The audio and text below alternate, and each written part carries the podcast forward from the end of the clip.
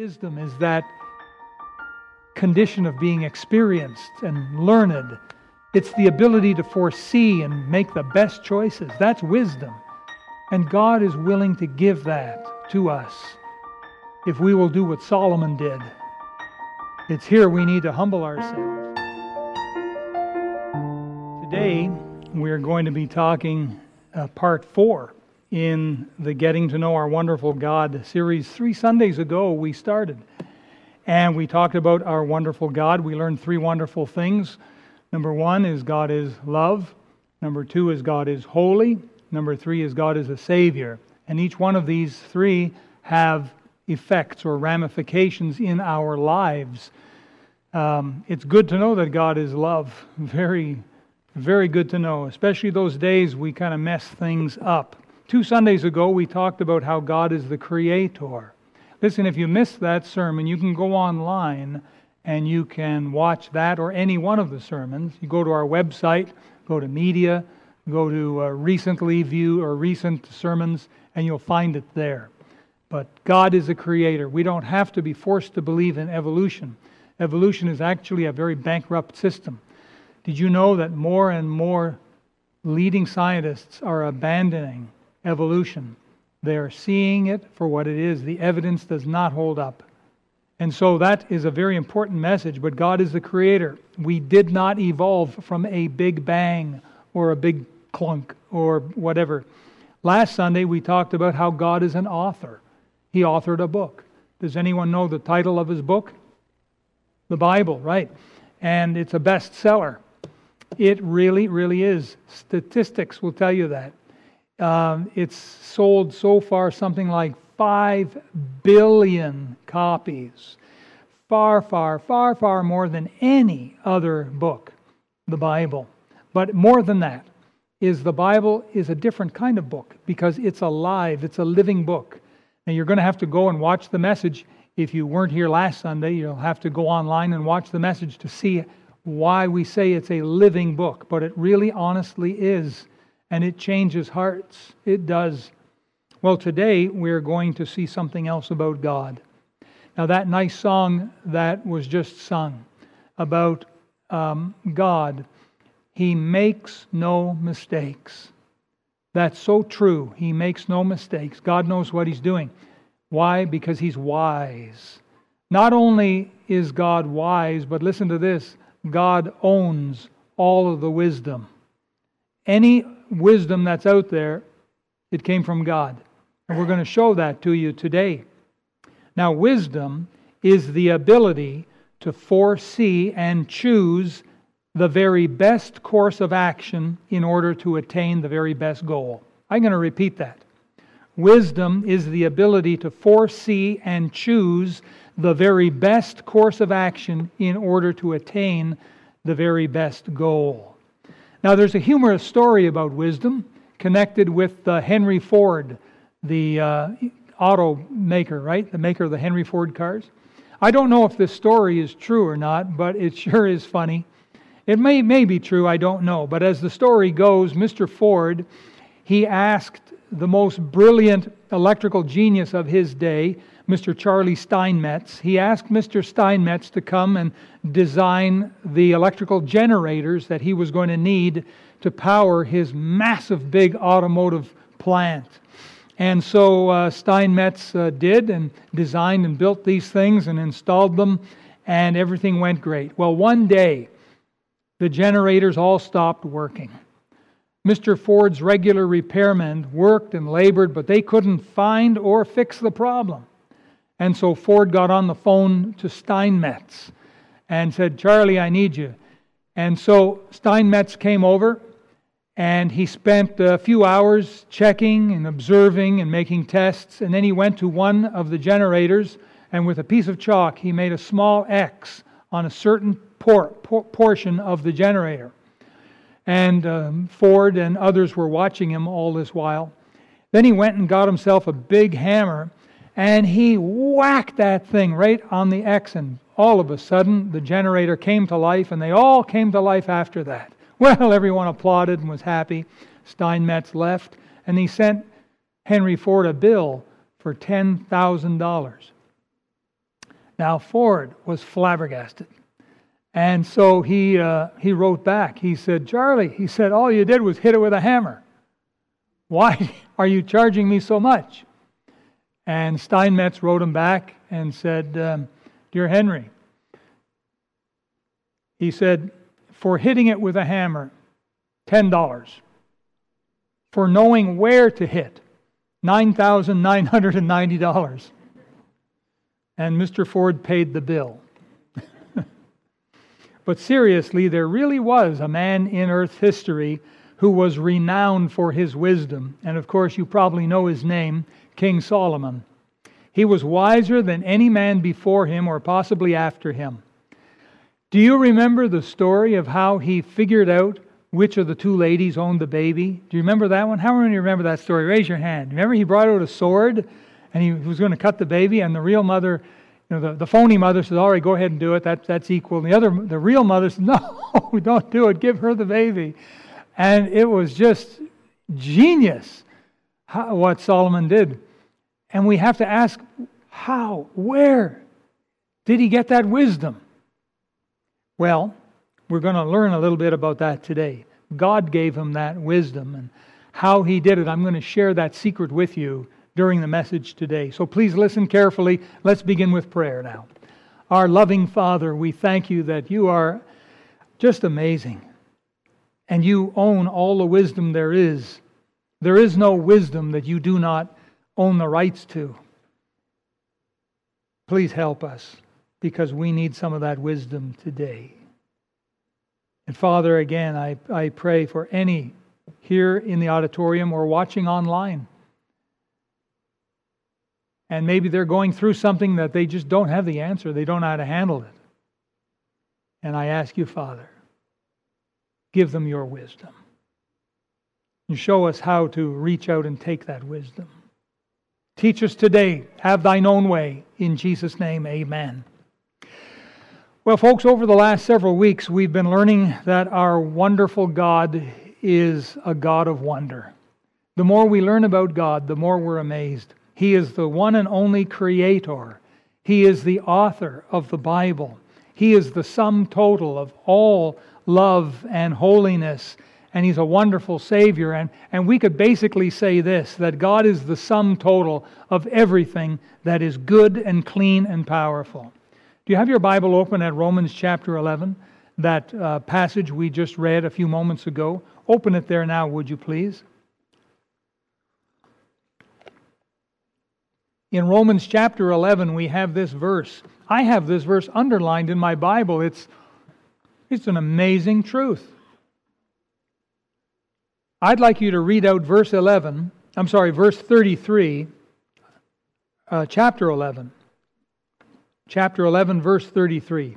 I'd like you to read that verse out loud with me now, would you please? Oh, the depth of the riches, both of the wisdom and knowledge of God. How unsearchable are his judgments, and his ways past finding out. Folks, that is the truth of it. God is so wise, so smart we are never going to get to the end of it. It's, it's incredible.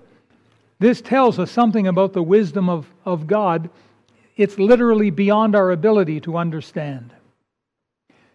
Um, outside my front door, my home, I noticed this a week ago. There was a little beetle. I don't know the name of the beetle, but it's black and it had several legs and a couple of antennae. And I saw it there and I said, Well, Today's your lucky day. I'm not going to step on you.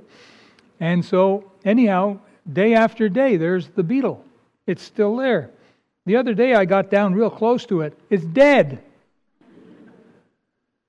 It's still there. But um, that beetle understands the things of a beetle, or at least it did when it was alive. The beetle can understand its little world, I suppose, but it cannot understand our world. That beetle has no idea of the wisdom of a human being, the abilities of a human being. That little beetle, or take an earthworm, if you will. There is no way an earthworm can understand a human. We are so much further advanced, infinitely advanced than the earthworm, and so is God advanced compared to us. We cannot understand God. He is so incredibly wise and wonderful. It's like that comparison between the, the beetle or the earthworm and us, comparing us to God. the gap is too big. This verse here tells us, folks, it's beyond our ability to understand. Now, remember, I told you the, the idea of wisdom is the ability to foresee and choose the very best course of action in order to obtain the very best goal. That's um, maybe a nice clinical way to put it, but I'd like to further say that wisdom is the ability to make the best judgments and decisions. Boy, that's a good one. We're all faced with decisions that we have to make on a daily basis. Will I go here? Will I go there? Will I buy this one? Will I buy that one? Sometimes people ask us a question and we think for a moment, how will I answer them? Boy, we could sure use wisdom. Wisdom is the condition, listen to this, the condition of being learned. Learned and experienced and prudent. Um, how many here are in the process of learning how to drive a car? Can you raise your hand? Anyone? Okay, one, two, three, four. Boy, these hands aren't going up very high. Uh, okay. Well, hey, how many, of us, how many of us have been there, done that? How many have gone through the, the lessons and you've been scared out of your wits and so on? Right? We've been there, done that. And when you first get behind the wheel of the car, it's information overload, isn't it? key, key? But in the course of time, it becomes more natural. Imagine if sitting right beside you was the greatest car driver in the world. Without, you know, bar none, the, the greatest. And you're driving, you know, downtown Surrey. By the way, if you're not accustomed to praying, when you're driving in Surrey, you ought to become a prayer warrior. Yeah, some of these uh, intersections are more notorious than others, but you ought to uh, be praying as you're driving through the streets of Surrey. You know, Lord, help me, protect me, give me wisdom, help me. I got an intersection ahead of me, Lord. Uh, Surrey is just that wonderful kind of place. Of course, I've been told if you can drive in Manila, then you can drive just about anywhere in the world. I've also been told that about Rome, Italy. and a few other places that are just bonkers, right? Well, we're kind of more normal people, you know, behind the wheel. But sometimes we get into frightening situations. The greatest driver in the world would have all that experience. He or she would know exactly how to turn the wheel, how much of the brake to step on, how much of the gas to step on, when to go up on the curb onto the sidewalk to avoid something. I actually did that. I can't believe that. Many, many years ago, I actually went up on the sidewalk to avoid something, but it, it's true. It happened. Anyhow, wisdom is that condition of being learned and experienced so that you know, you've been there, done that. You know what to do. You know what is the very best decision in order to get the very best results. That's what wisdom is. It's as if you've lived for I don't know, a thousand years. You've seen it all, you've heard it all, you know, you've been fooled so many times you, that no one can fool you. No one can pull a wool over your eyes because, yeah, yeah, this is number 37. This one's number 123. Yeah, I've been told that line before, and so on and so forth. You've been there, you've been experienced. They say, been there, done there, got done that, got the t shirt, right? So, wisdom is that ability to be learned and experienced. Wisdom is best understood in hindsight. Let me ask you another question. How many of you here today wish you could start this year all over again, start back in January? Anyone? Well, let's go back two years or three or four years. How many wish they could go back five years and start things over again? Huh? Like in the purchase of a car or a house or something like that? How many wish they could go back to being a kid again and start over? Anyone? Any takers on that? Boy, oh boy, you'd sit in school, you'd have all the answers, wouldn't you? Wouldn't that be something? Kids would wonder, how did you get so smart? Well, it only took 50 years, but you're 10 years old. well, that's the idea of wisdom. That's what wisdom is. You know, that's why we ought to show more and more love and respect to our seniors. We ought to show them more and more love and respect because don't you think they've been there? Don't you think they've done that? Huh? Some of the things that we come through and, ah, what are we going to do? Maybe we should go ask mom or dad or grandma or grandpa. Huh? That's not a bad idea. You know, the Bible bears that out, really. Wisdom, the condition of being learned and experienced in life. Now, someone says, well, what about knowledge? Knowledge is good, but knowledge is not the same as wisdom. Knowledge is different. Knowledge is like a bolt of cloth. How many here like to sew with cloth and make things? Anyone? Raise your hand. All right, there's a few of them. How many own a sewing machine? How many know what a sewing machine is? yeah, right, well, a bolt of cloth, right? That's knowledge. But wisdom is a finished garment. You see the difference? Knowledge is like a pile of lumber sitting on the ground, but wisdom hath builded her house. You see the difference? So that's the difference between knowledge and wisdom. Someone says, well, what about intelligence? Well, intelligence is very important, but it's different. It's not the same as wisdom. You can be intelligent but not wise. It's actually different. Intelligence is the, the faculty of understanding something, it's the ability to comprehend something.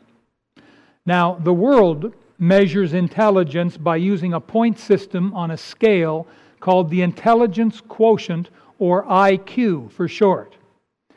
Now, according to the website verywellmind.com, the scientists who control the IQ standards have set the average person's IQ to be 100. Okay? So 100 is supposed to be the average. Now, it surprised me, I guess it shouldn't, but it surprised me that the scientists have had to adjust the scale because apparently humans are not getting smarter, we're getting dumber. And so our forefathers, you know, when they had a, a scale of 100, it was worth more than our 100 today. It's something like inflation. You know, a dollar was worth more back then in the day than it is now. What can you get for a dollar? But boy, a dollar could buy you a few things back then. And so the IQ scale apparently has changed as well. I didn't know that. That's news to me. And so 100 is considered to be average. Albert Einstein is thought to have an IQ of 100 and, I got it written down here, 160. They say anything north of 140 is a genius. So Albert Einstein had 160. And I think he was a fairly intelligent guy, from what I know. I've never met the man. Leonardo da Vinci they estimate was between 180 and 220. How many have heard of Nikola Tesla? Nikola Tesla. Not the car. I'm not talking about the cars. I'm talking about the, the man, the original man. He, he born in the 1800s and died in the 1900s. And he was the uh, the inventor of the uh, um, AC, uh, AC current voltage and things like that. He did the big generator stuff for Westinghouse, things like that. Anyhow, Nikola Tesla, the, the electrical inventor, is estimated be between 160 and 310. They don't know for sure, but it could be that high. Adrian de Mello is a 46 year old guy, He's still alive today he is estimated to have an IQ of 400. The man's still alive today. That's the highest IQ I've ever been able to find on the internet. King Solomon in the Bible was probably way off the charts more than that. But as far as a living human being, this fella, Adrian de Mello, you can look him up later. 400, an IQ of 400. But here's the point you can have a very high Q and yet still be a failure in life. That is true. Um, wisdom is more than intelligence. Wisdom is the ability to foresee and to choose the very best course of action so as to bring about the very best positive result. Wisdom is the condition of being learned and experienced and prudent. And folks, listen, God has it all. When it comes to God, there is no wisdom he does not own. He has it all. He has all the experience. He has experienced everything before it's happened. He can do that because he's God. All human examples fall far short of God's wisdom. Even Leonardo and even Tesla and Einstein, even if you were to put all of their IQs together, they are still no match for God. God is so much further ahead than them. It would be like, again, using a comparison, comparing a single drop of water.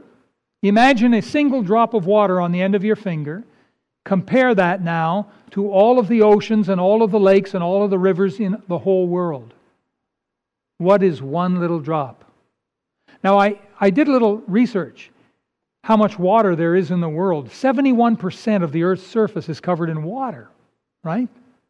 And they estimate if you were to take all the water from all the oceans and all the lakes and all the rivers and you were to put it into one big ball as if it were a drop, that ball would be 866 miles in diameter. That's like almost 1,400 kilometers. How many have ever driven from here to uh, Regina, Saskatchewan? Anyone? Okay, it's a long drive, isn't it? That's 1,400 kilometers one way. That's how, how big, you know, in diameter the water would be. And remember, that's 1,400 kilometers up as well. 866 miles high. You're getting near the height of the satellites that orbit the Earth. That's the kind of water, volume of water we're talking about. And one little drop on the end of your finger compared to all of that? Uh, by the way, that brings to mind something. In Luke chapter 16, a rich man dies and goes to hell. And in hell, he lifts up his eyes and he has one incredible desire, and it's not money. What did the rich man in hell want more than anything? Anyone know? Water. Water. One drop on the end of the finger is all he wanted. Now that tells me something. One drop of water is worth a lot in hell, isn't it? Not gold, not silver. One drop of water. I got a glass of water here. Imagine how rich someone would be in hell if they had that much water in hell. Now, I, I didn't make that up. Jesus told us that in Luke chapter 16 one drop of water. By the way, it's better to have one drop of love for God here on earth than anything else on earth that would keep you away from God. It's better to have one single drop of love in your heart for God than to have all of the world's toys, all the wealth. Far better. Well, let's look again at Romans 11:33. Oh the depth of the riches both of the wisdom and knowledge of God, how unsearchable are his judgments and his ways past finding out. And this really gives us an idea of how wise God is. So wise, we can't see the end of it. It's impossible for us to search it out. God also wrote and told us in Isaiah chapter 55, He said these words For my thoughts are not your thoughts, neither are your ways my ways, saith the Lord. For as the heavens are higher than the earth, so are my ways higher than your ways, and my thoughts than your thoughts. God is truly wise, and his ways are past finding out. And listen, I'll give you an example. The most brilliant scientists on earth today are still not able to figure out the principles behind gravity. We all know gravity. You fall out of bed, you fall off a ladder, you know, you, you're going downstairs and you miss a step. There's a joke about a fella who he fell, thumpity, bangity, bangity, bangity, bang, splat on the bottom. And uh, the landlady came running and says, Oh, did you miss a step? And he said, No, I hit every single one of them.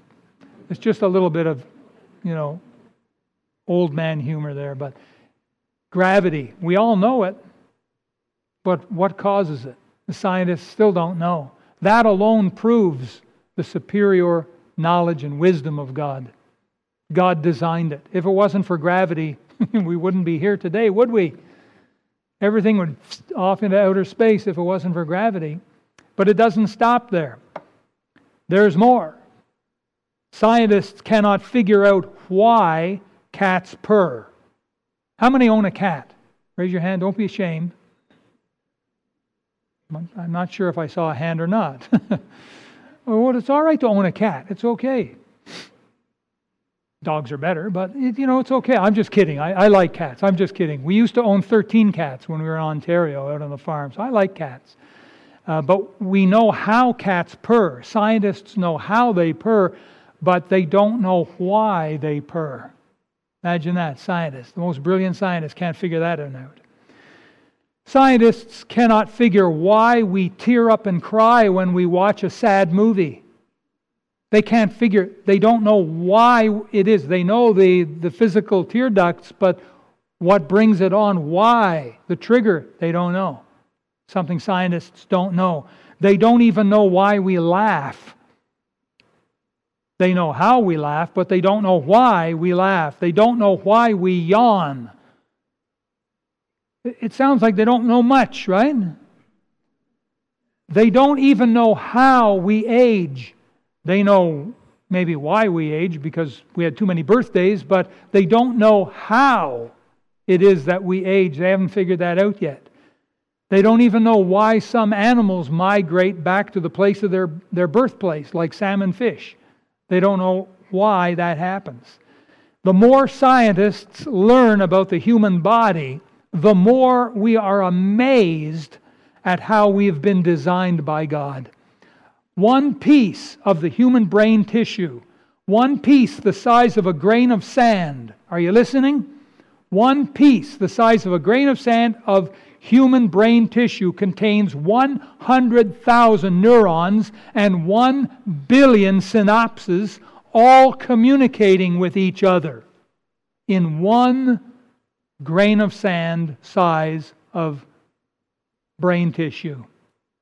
Your brain can process an image that your eye sees for as little as 13 milliseconds. That's less time than it takes for you to blink. Your brain can process that. And speaking of the eye, the human eye is composed of more than 2 million working parts. How many parts in your car? How many parts in the space shuttle? Well, your human eye has more than 2 million working parts in it.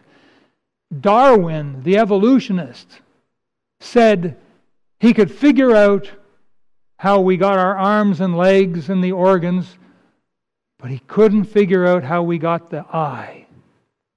Did you know the eye is the second most complicated organ in the body? Do you know what the first most complicated organ is? The brain. That is the most complicated. The eye is only second.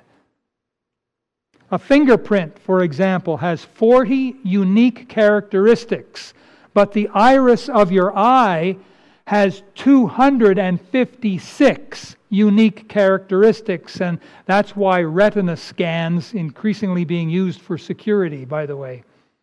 God's ways are past finding out. Ladies and gentlemen, there is no end to the wisdom and intelligence of Almighty God. The patriarch Jacob was taken to task. Not Jacob, Job. The patriarch Job was taken to task when, at the end of the book of Job, chapter 38, God sets him down and starts to talk to Job. And he says this to Job Where wast thou when I laid the foundations of the earth? Declare if thou hast understanding. Who hath laid the measures thereof, if thou knowest? Or who hath stretched the line upon it, whereupon are the foundations thereof fastened? Or who laid the cornerstone thereof, when the morning stars sang together and all the sons of God shouted for joy? Or who shut up the sea with doors, when it brake forth as if it had issued of the womb? when I made the cloud the garment thereof, and thick darkness a swaddling band for it, and brake up for it my decreed place, and set bars and doors, and said, Hitherto shalt thou come, but no further, and here shall thy proud waves be stayed. Hast thou commanded the morning since thy days, and caused the day spring to know his place, that it might take hold of the ends of the earth? that the wicked might be shaken out of it. It is turned as clay to the seal, and they stand as a garment. And from the wicked their light is withholden, and the high arm shall be broken. Hast thou entered into the springs of the sea? Or hast thou walked in search of the depth? Have the gates of death been opened unto thee? Or hast thou seen the doors of the shadow of death? That's just the beginning. Chapter after chapter. God is humbling Job till Job realizes, I know nothing. One of the distinguishing marks of God is omniscience. Omniscience means knowing everything there is to know. Not only does God know every single detail about all that has ever happened in all of Earth's history, but listen, God also knows everything about what is happening right now. And God knows everything about what will happen in the future. Now, this may sound like a strange thought to you, but listen to this God knows every single detail about all the new cell phones and all the new electric automobiles that'll come on the market next year. He knows every detail there is to know about them. This means God knows everything there is to know about you and me. There's nothing God doesn't know about you and me. Jesus told us that God even knows the number of hairs on our head. We don't even know that. And we live with it every day. We still don't know the number of hairs, except, you know, sometimes we're brushing, there's four or five gone. God has given a certain amount of wisdom and knowledge and creativity and problem solving to all human beings. He's given a little. Otherwise, folks, we wouldn't be able to feed ourselves, we wouldn't be able to defend ourselves. God has all given us a little bit. However, the dark side of this is that some humans use their little bit of wisdom and intelligence and they try to deny the very God who gave them life. Turn back a few pages to Romans chapter 1, would you please? Romans chapter 1. That's page 1169 in the Pew Bible, in case you lost your place. Romans chapter 1.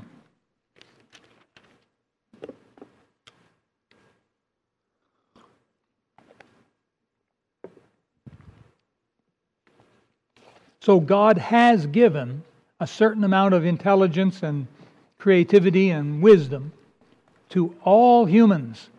But some humans use that the wrong way. Now, Romans chapter 1 verse 20. For the invisible things of him, that's God, from the creation of the world are clearly seen. In other words, we see the creation, we know there must be a creator. We see the Hey, listen. A couple Sundays ago when I spoke about God the creator, I showed you a little baby food jar. Do you remember that? Inside the baby food jar, do you remember what was in it? What? Watch parts. Not random watch parts. They were all from one pocket watch, one small pocket watch. I had the joy of taking that pocket, pocket, pocket watch, pocket watch, pocket watch. I, I took it apart, right down to the most minute little screws. It's all in the jar, all those parts. And my question is how many times do I have to shake that jar for the parts all to come back together? Because that is what evolution is. The invisible things of Him, that's the Creator, from the creation of the world are clearly seen, being understood by the things that are made, even His eternal power and Godhead. I mean, looking around, you realize the world is so fantastic, so, so incredible that God must be powerful.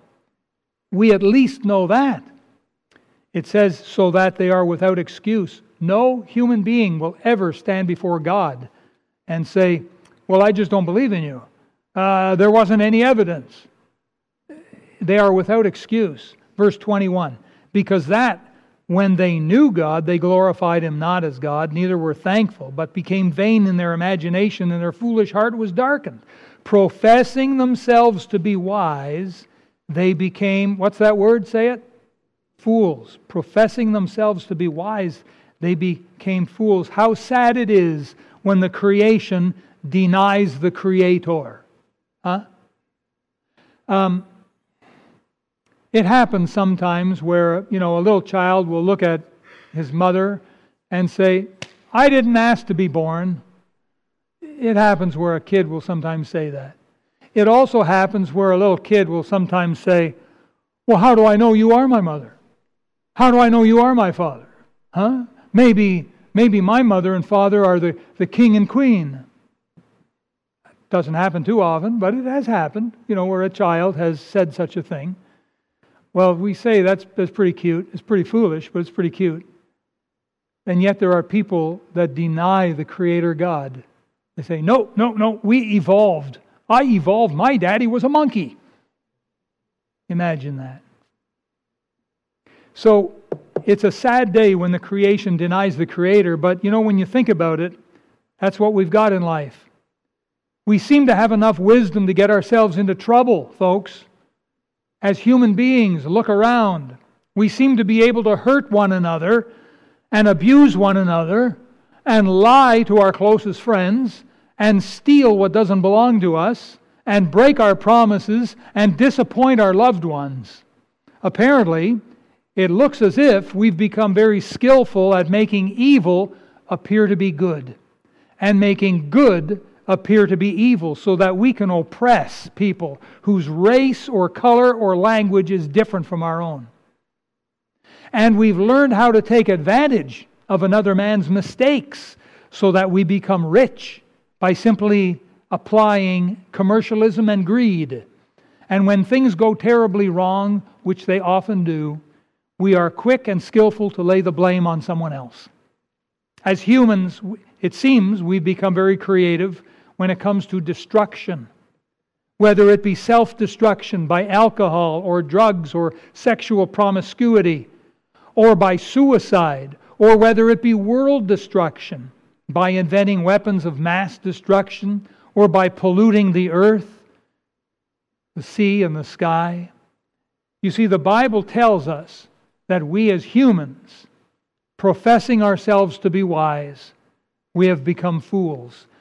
And I suggest to you that's largely what we find in the world around us today. It seems a whole generation that has no time for God, no belief in God, no belief in what God has to say. But, folks, there is some light here at the end of the tunnel. There's some good news, and that is God is willing to make you and I wise. Not the wisdom of this world. The wisdom of this world leads us away from God but God's own wisdom. God is willing to share with us as much wisdom as we have need of. What He gives is in accordance to what our needs are. Supposing you had a need for a thousand dollars. If that was your need, then you don't need a million dollars, do you? You only need a thousand dollars. And likewise, in your situation, Maybe you don't need to have the wisdom of Solomon. Maybe you just need something less to be a happy and successful and victorious person. You don't have to be Solomon. You don't have to be the world's greatest car driver to be able to safely get around Surrey in your car. That's good news. How did Solomon get his wisdom? I started the message with that. Well, it was given to him by God. And you ask me, how did that happen? Well, it happened, listen carefully. It happened when Solomon first began to be king and he realized that the job ahead of him, the task ahead of him, was more than he was able to do. And so here's the key don't miss it. Solomon humbled himself before God. That's what Solomon did. Solomon became little in his own eyes. He didn't think he was big stuff. Even though he was the new king on the block, he was only 20 years old. He inherited all that kingdom. He was terrified. And he humbled himself before God, and he was little, and he, he realized this, and so he cried out to God for help. And what did God do? God was pleased to answer his prayer, and God gave him as much wisdom as he needed. And Solomon needed a lot of wisdom. It says in Proverbs chapter 2 verse 6, "For the Lord giveth wisdom; out of his mouth cometh knowledge and understanding." In the New Testament, the book of James chapter 1 verse 5, "If any man lack wisdom, let him ask of God." That's that's God for you. He's not stingy. He's willing to share with us. And God has all the wisdom. And remember, wisdom is that condition of being experienced and learned. It's the ability to foresee and make the best choices. That's wisdom. And God is willing to give that to us if we will do what Solomon did. It's here we need to humble ourselves. But you know, right there, a lot of people won't do that. And some people, they get started to humble themselves, but then they quit. They stop humbling themselves. And they say, nah, it's not going to work. And they quit. Howard Carter is a historical figure. Maybe you've heard of him, maybe you haven't heard of him. But Howard Carter was born in 1874. He grew up with a love for ancient Egyptian archaeology. Now, at that time, it was believed that everything that could be possibly found in the sand dunes of Egypt was already found, and there was nothing left to be found. And yet, Howard Carter believed that there were still some buried kings, vast treasures. Well, in 1907, a wealthy man financed Carter's mission, his exploration to go and dig in the Valley of the Kings and try and find new treasure. 1907, 1908, Carter found nothing. 1909, 1910, he reported back to the wealthy man he found zip. 1912, 1913, 1914 goes by. We're into the First World War, folks. Still, Carter found nothing. The uh, expedition had to be, you know, carefully set aside for the war. You have to do that in times of war, you realize. But after the war, Carter got back at it. 1919, nothing. 1920, nothing. 1921, the wealthy man is getting tired financing Howard Carter's explorations. And so in 1922, the wealthy man told Carter, Carter, he said, it's been 15 years. You haven't found a thing. I'm going to give you one last year. I'll finance one more season for you to go back to the Valley of the Kings and dig around in the sand and see what you can find. I'll pay for one more season. Howard Carter said, All right, sir. And so he thought about it and he went back to an old site that he had already abandoned. He had already dug around and he abandoned it. He went back to that site and he started digging and digging. And wouldn't you know, he found a staircase in the sand. The staircase led down, down, down to a doorway. Behind the doorway, they discovered the most fantastic Egyptian archaeological historical find the world has ever seen. It was the tomb of King Tutankhamun.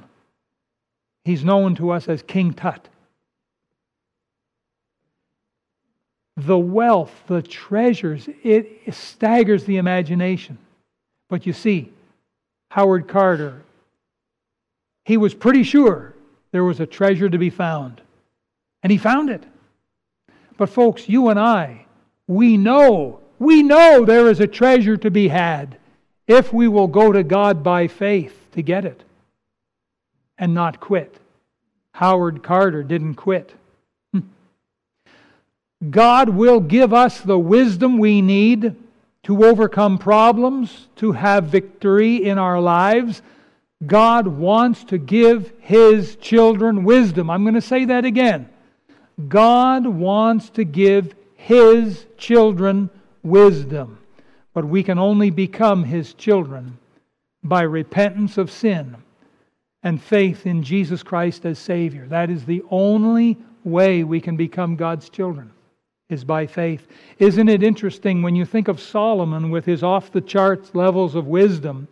He couldn't earn one brownie point of merit for any of his righteousness in the eyes of God. There was nothing he could do to earn righteousness or salvation. At the end of the day, Solomon was just another human being that needed to be saved from dying and going to hell. And so it is with you and I. Every man, woman, and young person needs a Savior, Jesus Christ because we have a problem called sin. And this is why God came to earth. His name was Jesus Christ. God came to earth to fix a problem that we could not fix ourselves that of avoiding hell and making a way to go to heaven. God tells us that all our righteousness is as filthy rags. God tells us all have sinned and come short of the glory of God. God tells us, For by grace are ye saved through faith. Now, faith is the key. If you've never, by faith, gone to Jesus in prayer and said to Jesus, Lord Jesus, I know there's sin in my life. I know my sin has severed my chances of getting to heaven. Just like one pin is all it takes to break the balloon. One sin is all it took, and I got a lot more than one. Jesus is the Savior. And his, his promise, his invitation is whosoever will may come. It's not open to, to uh, Jews only or to Gentiles only. It's not open to uh, this class or this race or this native tongue or, or that intelligence or this wealth or to uh, young people or people between a certain age. It's whosoever will may come. And the Lord Jesus knocks on the heart's door, asking admission May I come into your heart? May I be your Savior? He'll only come in as Savior and Lord. If you just want Him as a Savior to save you from going to hell, but you're going to live your life the way you want, He's not going to come into your life. But if you will come to Jesus and say, Lord Jesus, I want you as Savior and Lord, you could sure do a better job with my life than I can. Lord Jesus, you be my wisdom. You lead and guide, and I'll follow you. But I need you to forgive my sins. And if you will do that, He will come in and you'll make two people very happy. Number one is yourself, and number two is Jesus, because He's been waiting a long time, knocking on someone's heart's door. Pray with me now. Close your eyes. Let's bow our heads and pray. Thank you for watching the message today. We invite you to join us again every Sunday and Wednesday for more inspiring messages from God's Word.